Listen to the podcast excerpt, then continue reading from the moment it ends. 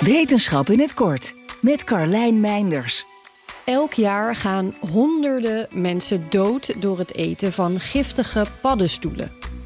In 90% van die gevallen is het de groene knolamaniet die ze fataal wordt. Het is een van de giftigste paddenstoelen ter wereld. Niet zo gek dus dat hij bijnamen heeft gekregen als King Killer en Death Cap.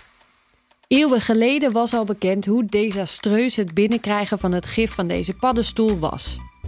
Krijg je het binnen, dan kun je rekenen op overgeven, stuiptrekkingen, ernstige leverschade en in het ergste geval, dit overkwam vermoedelijk minstens 2 Romeinse keizers, de dood.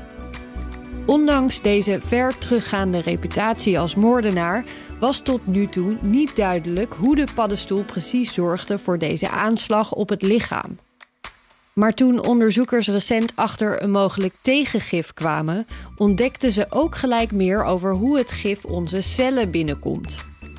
Op zoek naar het antigif maakten de wetenschappers genetische aanpassingen in menselijke cellen in het lab om te kijken welke van deze aanpassingen zorgden dat de giftige chemische verbinding genaamd alfa-amanitine zijn werk niet meer kon doen.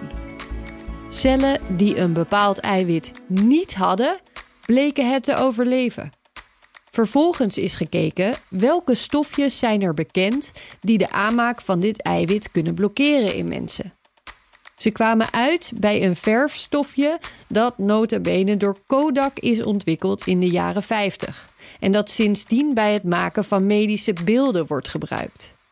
In een kleine dosis is het veilig voor mensen. En in muizen, ja helaas in muizen, zorgde het snel toedienen ervan dat in plaats van 90% 50% overleed aan een vergiftiging door deze paddenstoel. Of dit ook echt straks als tegengif bij mensen gebruikt gaat worden is nog maar de vraag. Maar deze methode voor het vinden van een tegengif is volgens veel onderzoekers sowieso veelbelovend. Wil je elke dag een wetenschapsnieuwtje? Abonneer je dan op Wetenschap Vandaag. Spotify is partner van Wetenschap Vandaag. Luister Wetenschap Vandaag terug in al je favoriete podcast-apps. Ook Hugo Reitsma vind je in de BNR-app. Superhandig die BNR-app. Je kunt alle programma's live luisteren, breaking nieuwsmeldingen. Je blijft op de hoogte van het laatste zakelijke nieuws. En je vindt er alle BNR-podcasts, waaronder natuurlijk de belangrijkste, Boekestijn en de Wijk. Download nu de gratis BNR-app en blijf scherp.